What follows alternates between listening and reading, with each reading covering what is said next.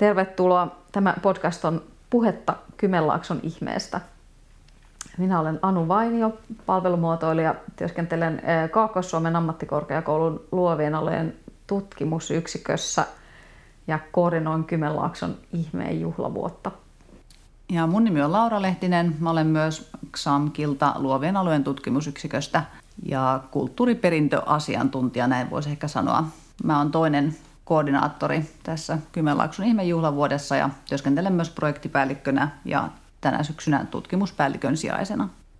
Ja me ollaan nyt Unescon maailmanperintökohde Verlassa Kouvolassa. Me istutaan täällä puuhiomon ja pahvitehtaan miljöissä mestarin konttorissa. Ja tänään keskustellaan Kymenlaakson metsäteollisuudesta historioitsija Teemu Keskisarjan kanssa. Tervetuloa Teemu. Kiitos, kiitos. Kymenlaakso viettää tänä vuonna metsäteollisuuden 150-vuotisjuhlaa. Juhlavuoden nimi on Kymenlaakson ihme. Vuonna 1272 sai alkunsa Kymenlaakson useat teollisuuslaitokset Kymijoen varrella. Muun muassa tämä Verla sekä Inkeroisten puuhiomot, Kymi- ja Kuusaankosken paperitehtaat sekä Kotkassa Norjan saha. Metsäteollisuudella on vahva merkitys tälle maakunnalle. Metsäteollisuus on muovannut Kymenlaakson maakuntaa voimakkaasti ja myöskin rakentanut tätä yhteiskuntaa, kouluja, tuotantolaitoksia ja tehtaalaisten asuntoja ympäri Kymenlaakson tehdaskyliä. Rakennusperintöä on tosiaan aika paljon esimerkiksi Kuusankoskella ja Myllykoskella. Ja totta kai nämä Alvar Aallon suunnittelemat Sunilan sulfaattiselluloosa-tehdas ja asuinalue Kotkassa ja Anjalan paperitehdas ja Tehtaanmäen asuinalue Koulan Inkeroisissa. Eli tämä teollinen historia näkyy kyllä vahvasti maisemassa ja moni näistä teollisuuslaitoksista on edelleen toimivia. Kymenlaakson ihme metsäteollisuutta 150 vuotta on tapahtumakokonaisuus, jolla juhlistetaan tätä metsäteollisuuden muovaamaa Kymenlaakson maakuntaa. Tämä merkkivuosi nimettiin Kymenlaakson ihmeeksi, koska onhan se melkoinen saavutus, että niin moni tehdas sai alkunsa tällä seudulla samaan aikaan. Ja monen nykyisen kansainvälisen suurityksen juuret on näissä meidän pienissä kartonki-, pahvi- ja paperitehtaissa. Ja metsäteollisuushan oikeastaan on tulevaisuuden ala ja se on tärkeä osa myös ilmastonmuutoksen torjunnassa. Metsä tarjoaa uusiutuvia resursseja esimerkiksi biopohjaisten tuotteiden kehittämiseen ja puurakentamiseen sekä esimerkiksi biomedikaalien valmistamiseen. Ja toki metsällä on paljon hyvinvointivaikutuksia, joita tutkitaan yhä enenevässä määrin ja ehkä metsistä tulee tulevaisuudessa entistä vahvemmin osa ihmisten terveyden edistämistä. Ja XAMK tekee aluekehitystyötä ja pyrkii luomaan uutta elin- ja vetovoimaa koulutuksen kautta sekä tutkimuskehitys- ja innovaatiotoiminnalla. Ja tämä luovien alojen tutkimusyksikkö, missä minä ja Anu työskennellään, pyrkii sitten vahvistamaan luovaa taloutta ja luovan alan osaamisen hyödyntämistä eri toimialoilla. Ja me edistetään esimerkiksi kulttuurimatkailua, kulttuuriperintöresurssien hyödyntämistä, kulttuurihyvinvointia ja biotuotemuotoilua. Olisikin tärkeää nähdä metsäteollisuus osana tulevaisuuden ratkaisuja ja kestävän tulevaisuuden rakentamista. Metsäteollisuusaiheen ympärille alettiin koota verkostoa jo pari vuotta sitten, kun huomattiin monen paikallisen tehtaan tai yrityksen lähestyvä merkkivuosi. Juhlavuodesta haluttiin luoda monipuolinen kokonaisuus, joka ennen kaikkea juhlistaa metsäteollisuuden myötä syntynyttä Kymenlaakson maakuntaa. Ja haluamme tässä juhlavuodessa kannustaa katsomaan tulevaisuuteen ja pohtimaan, mitkä ovat metsien, teollisuuden ja Kymenlaakson seuraavat 150 vuotta. Mikä sai sinut kiinnostumaan, kiinnostumaan metsäteollisuudesta aiheena? Vai oliko ne tilaustöitä alkujaankin? Raha sai minut kiinnostumaan metsäteollisuudesta aiheena. Yliopistossa tutkin 1700-luvun seksuaalirikoksia. Professori Markku Kuisma, Suomen johtava taloushistoria asiantuntija, nakitti mulle hyväpalkkaisia tilaustöitä Paloheimo veljesten afäärifenomaanisen kolmoiselämän kerran sen jälkeen Mäntän Serlaakiusten dynastian ensimmäisen osan. Ja myös on tehnyt Metsäliitosta vähän enemmän metsänomistajien näkökulmasta ja myöskin pankkien ja vakuutusyhtiöiden historian yhteydessä metsä on aina läsnä taustalla humisemassa. Mutta kyllä metsä on Suomen historiassa niin tärkeä elementti, että se tulee vastaan kaikkialla. Ei sitä voi kiertää sotahistoriassa ja kulttuurihistoriassa, politiikassa. Se on kokonaisvaltainen tekijä. Yrityshistoriikin on tyrsiä, jos katsomme vain vuosikertomuksia ja tuloksia, mutta kaikki vaikuttaa kaikkeen ja metsän vihreä näkökulma säteilee vähintään se 150 vuotta Suomen historian kaikille lohkoille. En ole toistaiseksi vielä kyllästynyt metsäkirjojen tekemiseen. Enkä myöskään metsäväittelyihin, joita on kuitenkin erilaisissa rooleissa yleisötilaisuuksissa aika paljon joutunut tai päässyt käymään. Niin, että jatkoa seuraa tälle aiheelle? Kyllä seuraa. Tälläkin hetkellä jotain pieniä kyhäilmiä pöytälaatikossa. Joo, kiinnostavaa. Oliko joku asia, mikä yllätti tässä aiheessa metsäteollisuudessa? Kun... Huono yleissivistys itselläni oli vielä 20 vuotta sitten. En ymmärtänyt, miten leimallisesti, miten voimaperäisesti Suomi on metsäteollisuuden maa. Ja talouden, politiikan, talouden, kulttuurin kytkökset syvyydellään ja laajuudellaan on kaikissa metsäaiheissa yllättänyt.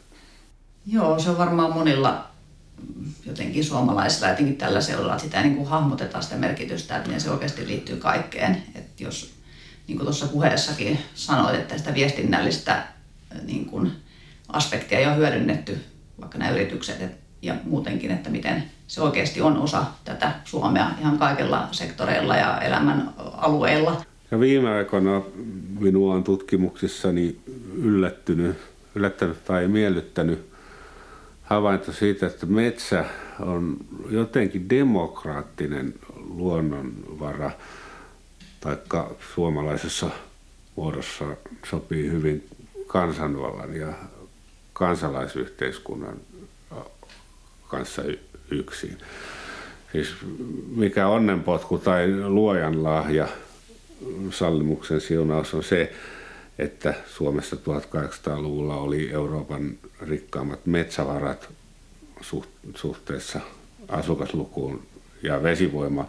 Verrattuna siihen, että jos Suomesta olisi löytynyt vaikka timantteja, kultaa tai öljyä, silloin Suomi luultavasti olisi kehittynyt samaan suuntaan kuin öljyvaltiot tai timanttivaltiot tai kultavaltiot.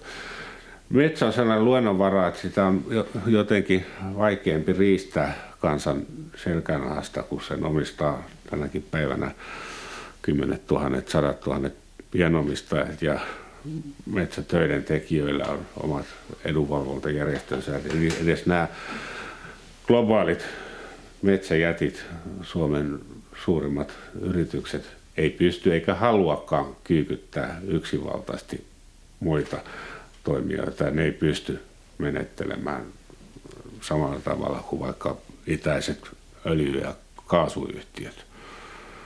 Se on valtava merkitys kansakuntien kohtaloissa, minkälaisia luonnonvaroja kullekin siunantuu.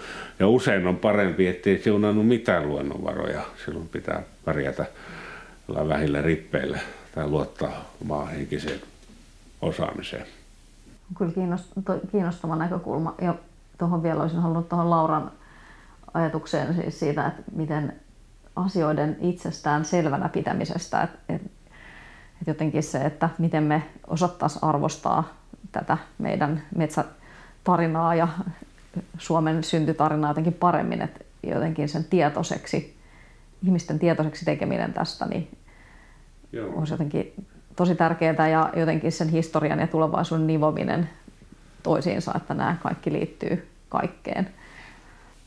Pidän tuosta sanasta Kymenlaakson ihme koska ihme se totisesti on vuoden 1872 pääomilla liikenneyhteyksillä, osaamisella, henkisillä voimavaroilla, että maailmanluokan teollisuus pystyy täältä ponnistamaan. Eihän kellään koko maailmassa ollut kokemusta tai näkemystä arktisesta metsätyöstä tai sitten miten Kymijoen kaltaisella joella tukkia uitetaan. Totta kai norjalaiset olivat kokeilleet ja toivat tänne osaamista, mutta erilaisia jokia siellä, tunturipuroja ja vuonoja, ehkä helpommat satamat.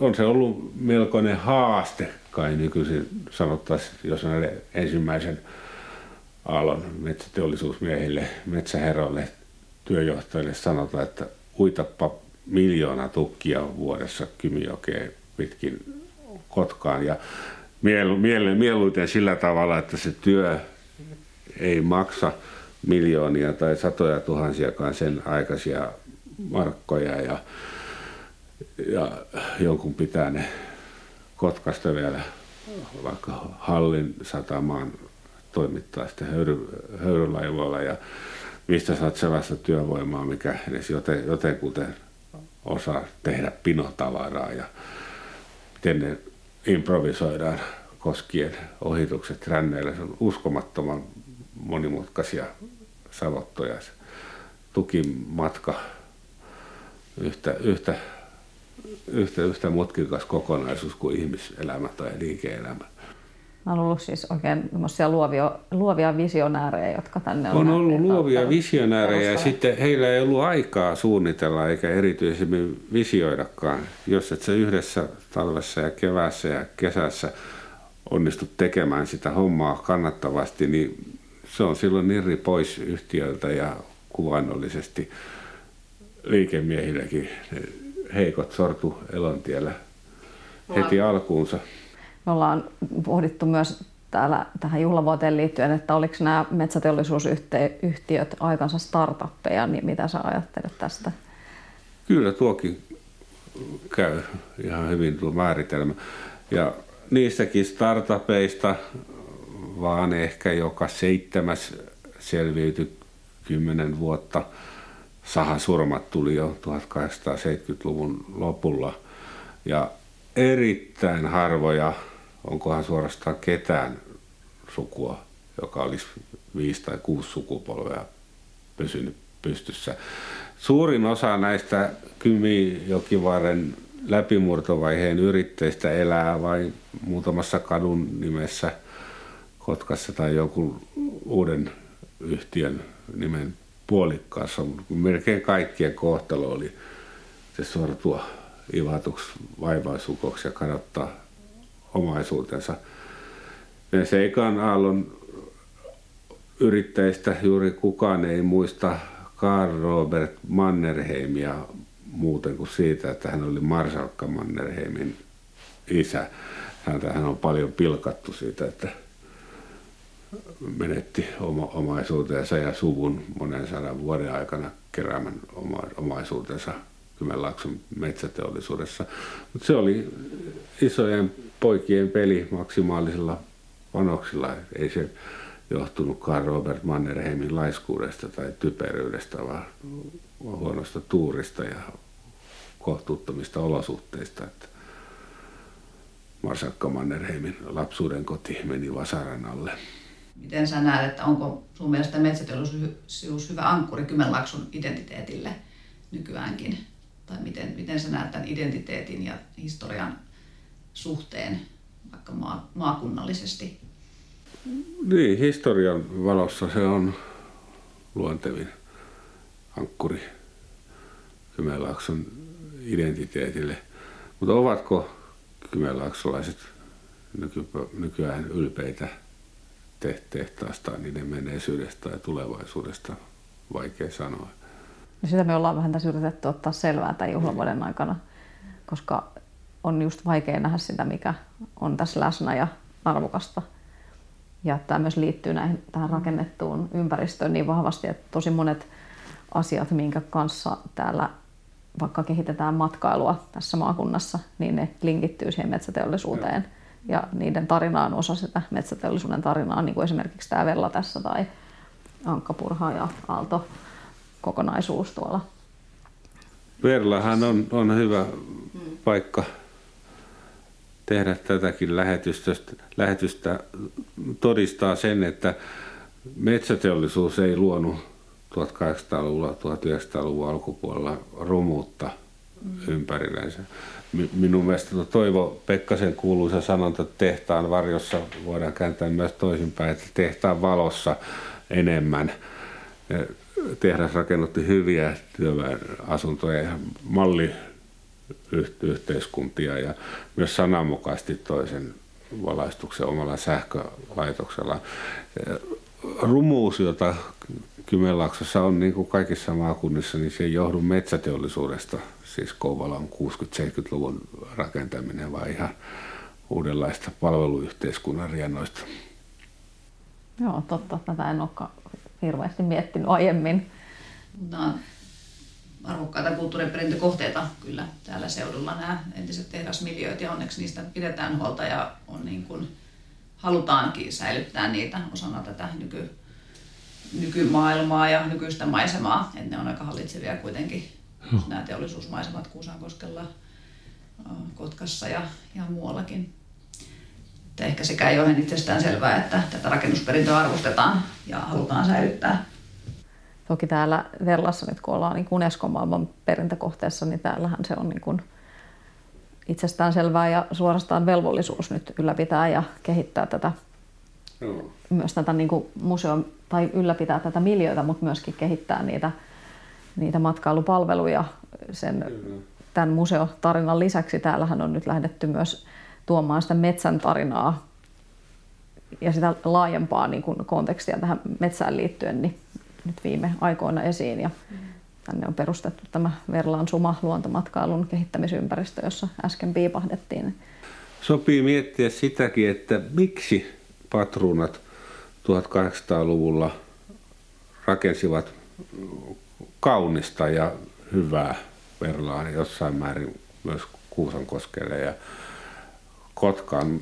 He eivät välttämättä pelkästään, pelkästään idealismin takia sitä tehneet. Silloinkin oli kilpailu työvoimasta kova. Mutta mut, mut, kyllä myös, myös johtuu siitä, että on, on, on jännää pu, puuhaa luoda pienoismaailma ja jättää itsestä se jälki Suomeen ja maailmaan. Ja vaikea, vaikea uskoa, että ylikansalliset pörssiyhtiöt rakennuttaisiin näin hienoja kokonaisuuksia pelkästään visuaalisista syistä ihmisten tulevien sukupolvien silmäniloksi. Miten paljon haluttiin pitää huolta siitä omasta yhteiskunnasta, missä sitä liiketoimintaa tehtiin? No pienoismaailman luoja ajattelee sitä, että jos on aivan paskapaikka saasteineen ja kauheat murjut, niin silloin parhaat työmiehet mieluummin renkeinä luovat lantaa tai matkustavat Kymenlaaksosta Pietariin tai Tampereelle. Ja tämän pitää näyttää joltakin tämän miljöön ja pitää olla lapsilla, vaimoilla suhtkot hyvä olla, koska muuten tänne ei, ei muuta insinöörit ja teknikot ja kirjanpitäjät ja, ja arvo, arvohenkilöt. Ja sitten myös se jonkinlainen peri-inhimillinen mahtailemisen halu, että kenellä on korkeampi piippu. Ihan siis sananmukaisesti Mäntällä ja Jämsällä ja Valkeakoskella on ollut aina tämmöisiä kisoja. Ja yksi patruuna nostaa sitä oman arvon tuntoa yhteiskun, yhteisen yhteenkuuluvuutta sponsoroimalla taiteita. Toinen rakennuttaa jalkapallokentän ja kaunistaa lähiympäristöä ja sitä kautta pikkasen maailmaa, mitä me ehkä suomalaiset tehtaan piipputaajamissa pidämme itsestäänselvyytenä, mutta eihän plantaasitalous sillä tavalla toimi jossakin latinalaisessa Amerikassa tai Afrikassa, että, että sinne mukaan olisi teollisuus luonut hyvinvointia ja jättänyt sitä paikkakunnalle. Tämä on metsäteollisuuden hyvä ominaisuuspiirre. Olisiko tässä jotain, mitä nyt voisi oppia tästä näiden historiallisten teollisuusyritysten tai patruunoiden niin kuin yhteiskuntavastuuajatuksesta? Niin, en tiedä, että voiko kelloa kääntää taaksepäin ja onko se maailman aika kerta kaikkiaan painunut mailleen. 80-luvulla ja viimeistään sanottiin, että patronat on ylipainoa globalisoituvassa taloudessa ja viimeisetkin perheyhtiöt myös näillä Kymenlaakson seuduilla kaatuvat tai myyvät omaisuutensa pois. Et suunnilleen 60-luvulle saakka Suomessa oli sellaisia paikkakuntia, joissa tehdas vastasi kaikesta koulusta, valaistuksesta, katujen la- lakasemesta, hauta, hauta-apukassoista, synnytyslaitoksista ja niin edespäin. Mutta sitten tilalle tuli kaikki voipa tyyppi nimeltä yhteiskunta ja käytännössä kunta, ehkä vähän vastentahtoistikin otti ne tehtaan velvollisuudet itse, itsellensä. Ja sen jälkeen tehdasta ei ole tarvittu juuri muuhun kuin työpaikkojen luomiseen ja verotulojen pulittamiseen. Voiko maailma palata taaksepäin tai Suomi 60-70 vuotta taaksepäin? Eh, ehkä ei voi. Paitsi jos se kaikki voipa yhteiskunta niminen tyyppi nyt romahtaa velkataakan painosta. Tietysti moni näistä kulttuuriperintökohteista ja nämä rakennukset on vielä näiden suuryritysten omistuksessa. Monissa nämä ruukkikylät on niin kuin tehtaiden Joo. omistamia, niin tavallaan heidän huolenpitovastuu kuitenkin näistä olemassa olevista on edelleen voimassa. Niin. Metsäteollisuutta täytyy kiittää siitä, että silloin kun häipyy jostain paikasta, niin se ei välttämättä jätä jälkeensä raiskattua joutomaata, niin kuin kaivosteollisuus, jota varmaan, varmaan talvivaarassa ei, ei, ei ruohoviheriä edes tuhannen vuoden kuluttua, mutta nämä on aika siististi hylättyviä, hylättyjä tanhuvia. Oliko tämä maakunta minkälaisessa roolissa Suomen vaurastumisessa ja tässä hyvinvointivaltion synnyssä? Sehän oli aivan ensimmäinen sekä sanateollisuudessa että puujalostuksessa, siis paperissa ja selluloosassa 1870-luvulta lähtien. Ja Kymi-yhtiö Suomen suurin työnantaja 1900-luvun alussa. Tampereen ohella Suomen teollistumisen kehto. Sitten on vielä tämmöinen tota, henkilökohtainen kysymys sinulle, että mitä, mitä olemassa olevat teolliset kulttuuriympäristöt sinulle merkitsevät tai viestivät?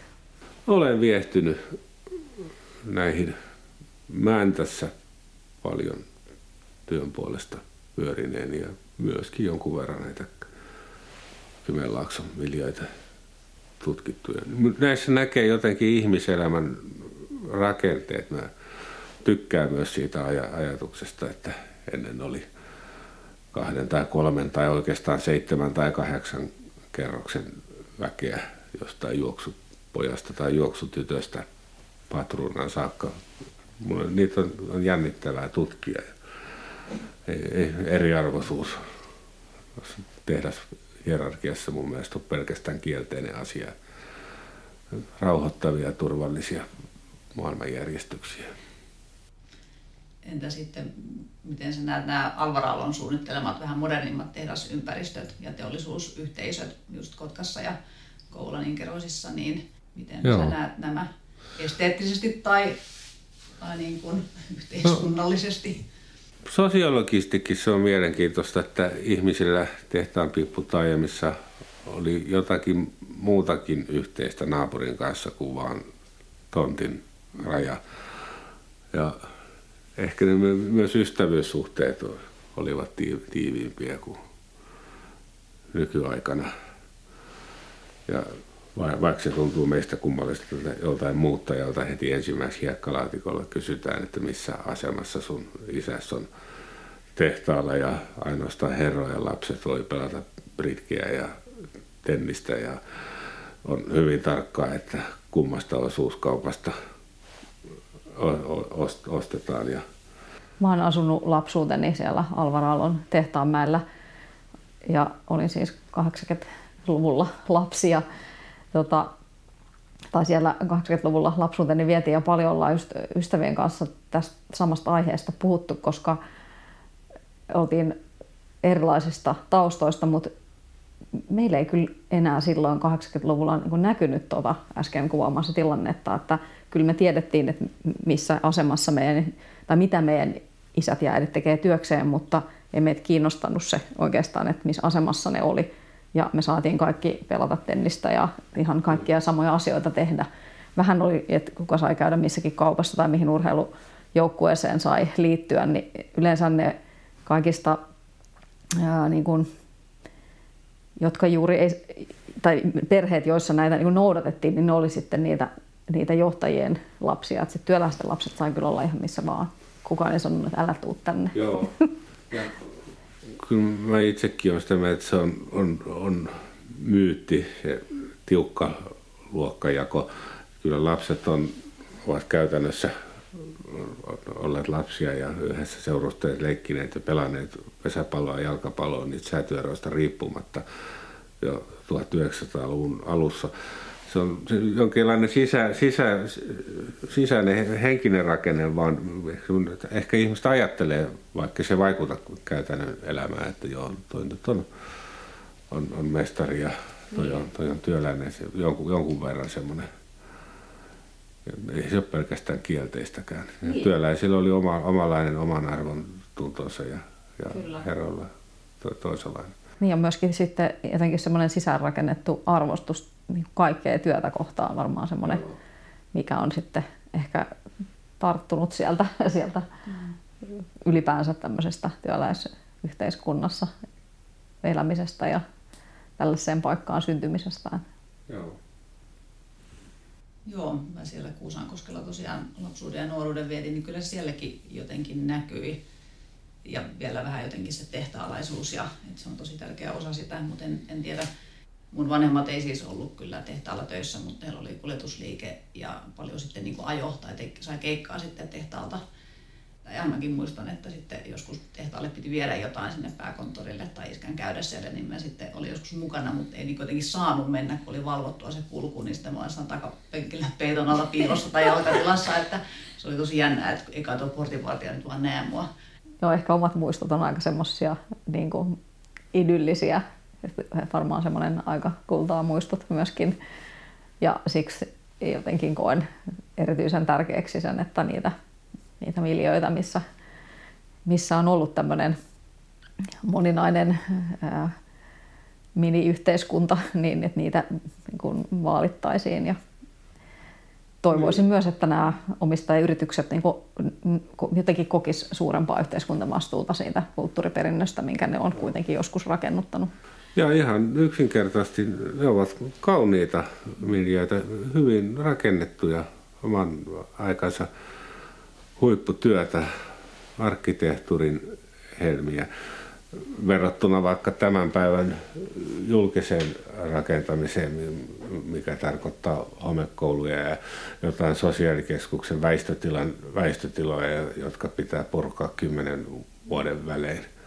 Joo, ja nythän tietysti moni näistä tehdasrakennuksista Kymenlaaksossa on muuttunut sitten toiseen käyttöön tai otettu muuteen käyttöön, niin kuin siellä Kuusankoskella vanhalla tehdasalueella on taideruukki, missä on kahvila ja puoteja ja taiteilijoita, työhuoneita. Ja nämä tilat tarjoaa mu- mahdollisuuksia muunkinlaiseen tekemiseen ja elinkeinoihin, että se muutos on mahdollista. Ja niin kuin näitä hyödynnetään, että sehän on myös tavallaan juuri tämän vihreän siirtymän tai kestävän kehityksen mukaista, että hyödynnetään näitä vanhoja rakennuksia, kun nämä vielä on hyvässä kunnossa ja hyvin rakennettu. Juuri näin kannattaa, jos rajat joskus aukenevat, katsoa Venäjän puolelta, miten kamalassa kunnossa ovat suomalaisten aikoinaan sinne rakentamat tehtaan piippumiljööt. Harlu tai no Ensossa on tietysti teollistakin toimintaa, mutta suurin osa on, on, on raun, rauniokaupunkeina tai, tai romukasoina, kaatopaikkoina. Ja toivottavasti nyt tämä siis ajattelumalli tästä tai tähän vihreään siirtymään liittyen niin juurikin se, että pidettäisiin yllä mieluummin jo vanhaa ja jo valmiiksi olevaa, kuin että puretaan ja rakennetaan uutta. Et jotenkin tämmöinen, ehkä toivottavasti ollaan nyt semmoisessa hyvässä momentumissa tämän uuden tai tämän uuskäytön löytämisen suhteen, että ainakin paljon nyt tästä teemasta kirjoitetaan ja tätä teemaa myöskin tutkitaan ja työstetään myös meillä XAMKissa.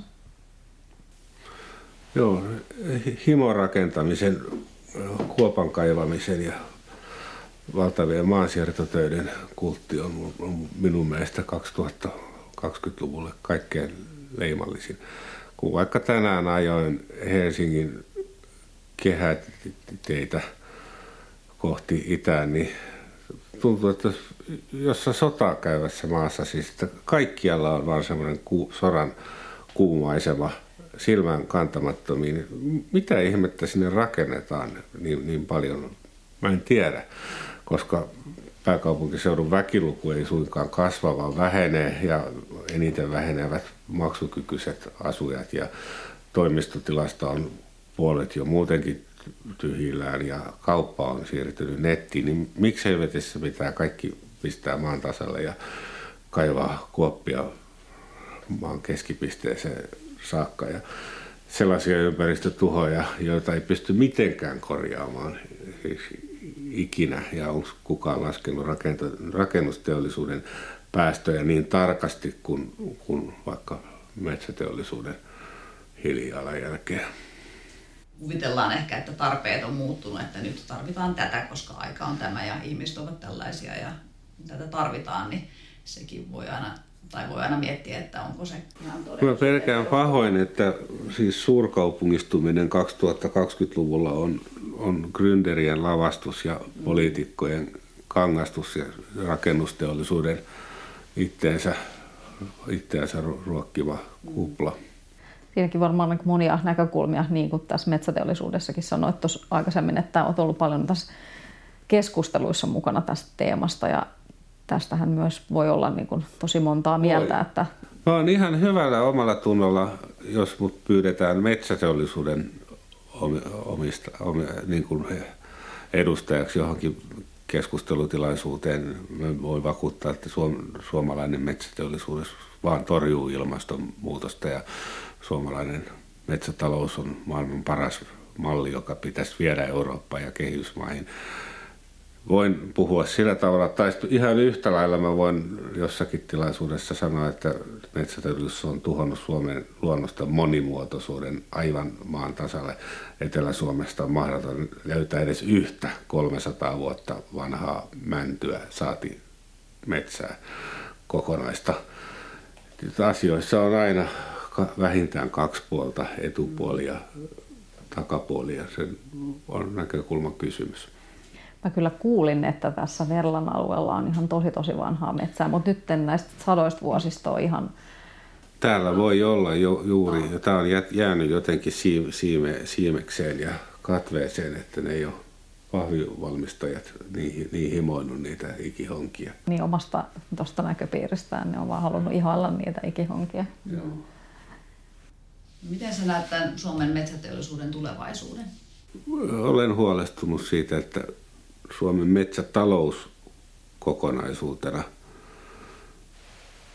tuhoutuu ylikansallisessa moraalipörssissä ja, ja täysin höpöjuttujen takia joutuu vastaamaan sellaista ympäristörikoksista, jota se ei ole tehnyt. Monia ympäristörikoksia on tehnyt, mutta ju, juuri sitä metsäkatoa tai, tai tai ilmastonmuutoksen aiheuttamista siihen että Suomen metsäteollisuus ei ole syypää, vaan päinvastoin se on, on, on lisännyt metsien määrää Suomessa.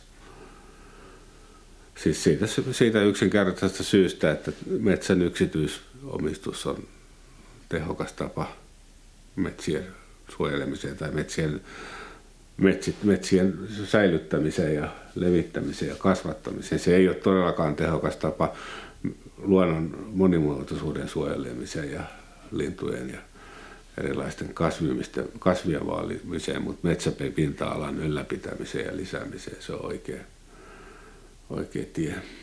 Tässä Kymenlaakson ihmeverkostossa niin tulevaisuus on ollut tosi tärkeä teema, vaikkakin juhlimme sitä menneisyyttä. Mikä on, mikä on Suomen metsäteollisuuden tulevaisuus tai Kymenlaakson metsäteollisuuden tulevaisuus? Millaisia visioita on? No, Näin. jos metsäteollisuus selviää noista poliittisista ja ideologisista vihollisistansa, niin tulevaisuus on ihan hyvä. Ei mun suomalaista kuitua pysty eukalyptys korva, korvaamaan ja osaamisesta, ammattitaidosta Suomessa ei, ei ole mitään pulaa. Ja monet luontaiset loistavat edellytykset metsäteollisuuden sekä perinteisessä muodossa että uusien tuotteiden ja uusien teknologioiden kautta. No entä mitä nykypäivä voisi ottaa opiksi metsäteollisuuden rohkeudesta ja innovaatioista? Jos katsotaan sinne historiaan, niin miten tämä sama voisi tapahtua tulevaisuudessa? Miksi kaikki muutokset pitää lähteä yhteiskunnasta ja julkisesta vallasta ja hallituksesta ja laista ja Euroopasta ja EUsta ja direktiiveistä. Ja Suomen metsäpolku nälästä hyvinvointiin, se on yrittäjien luomaa ja yrittäjien polkema. Yhteiskunta, valtio on, on antanut siihen jonkun verran apua ja kohtalaisen tasaisen mukavan pelikentän, mutta kyllä yrittäjälähtöistä on ja, ja taistelevista firmoista ja ihmisyksilöistä. Tänään on muuten yrittäjän päivä. Viides Joo. Joo. Mä olisin vielä kysynyt siitä, että tietysti Kymenlaakso on varmaan tullut sulle tutuksi ainakin tämän metsäteollisuushistorian ja tutkimusten myötä, mutta miten muuten, kuinka tuttu tämä maakunta oli, oli tai on sulle niin kuin entuudestaan? Sotahistoriasta aika tuttu. Viimeksi olen tutkinut 1740-luvun hattujen sotaa, joka paljon näissä maisemissa mm. riehui. Ja Kymenlaakso on myöskin kiinnostunut, tämä aatelinen maanomistus, siis valtavat kartanat ja vaikka sellainen kuvio, että yksi ratsumestari vuonna 1605 sattumalta Kirkholman taistelussa antaa hevosensa kuninkaalle Kalle Yhdeksännelle, joka pääsee pakoon. Ratsumestari itse kaatuu. Ja sit sen seurauksena hänen sukunsa saa läänityksenä monen pitäjän kokoiset alueet Kymenlaaksosta ja sitten nämä Redeen vaiheet on yhden yhteensattuman takia vaikuttaa monta sataa vuotta lukemattomiin kyliin ja perheisiin. Joo, tämä tarina on kyllä kuultavissa, kun matkailija menee tuonne Ankkapurhan kulttuuripuistoon ja Anjalan kartanoon, niin siellä tätä tarinaa saa kuulla ja erilaisilla teknologioilla sielläkin Joo. nyt yritetään niin kuin elävöittää tätä. Ja miten pienestä se on kiinni, siis historia on suurten sattumien summaa ja osamäärää, että jos tämä yksi kaveri olisikin päättänyt, että ratsastan itse, niin, niin, niin koko Kymenlaakson historia olisi ihan erinäköinen. Ja monet talonpoikaisrettelyt rettelyt olisi ehkä jäänyt puhkeamatta ja teollistuminen olisi mennyt vähän eri tavalla. Ja en, en usko sellaiseen suureen käsikirjoitukseen, joka on taivaassa tai helvetissä laadittu ja kaikki asiat valmiiksi johdettavissa tai mukaan voisi kirjoittaa toteutumatonta jossitteluhistoriaa sattumalla tai laskemattomilla tapahtumilla valtava rooli. Mm. Eli kuitenkin kaikki on viime kädessä sitten yrittelijöiden ihmisten käsissä ja Joo. luomaa. Ja kyllä teollistumisessakin on var- varmaan semmoisia joko tai hetkiä, jossa yksi, yksi yrittäjä voi valita tuontien tai tuon tai mennä keskeltä lävitte ja koskaan emme saa tietää, kuinka olisi käynyt toisella vaihtoehdolla. No tosiaan Kymenlaakson ihmehän jatkuu, vaikka tämä juhlavuosi päättyy. Eli on tarkoitus jatkaa tätä verkostoyhteistyötä alueen kehittämiseksi. Parhaillaan juuri pohditaan, että millä, millaista tulevaisuuskuvaa lähdetään yhdessä tekemään, että ollaan inspiroituneita ja innostuneita tekemään sitä yhteistyötä tässä verkostossa myöskin tulevaisuudessa. Että tähän saakka tämä kolmivuotinen polku on ollut kyllä ihan super mielenkiintoinen ja on ihanaa huomata, että tässä maakunnassa on paljon ihmisiä, jotka ajattelee tästä tosi paljon hyvää ja on valmiita tekemään töitä tänne eteen niin kuin tosi monilla eri sektoreilla. Olisiko aika nauttia Kymenlaakson ihmettä kahvikupista? Joo, juhlavuoden nimikko kahvi Kymenlaakson ihmeen on pahtanut tämä paikallinen kahvila Papulaari Koolasta, niin voidaan mennä Selvä. testaamaan se. Kiitos tästä keskustelusta. Kiitos. erittäin mielenkiintoista. Kiitos. Tästä olisi kyllä voinut ja voikin jatkaa vielä varmaan tuolla kahvin äärellä hiukan lisää. Joo, kiitos.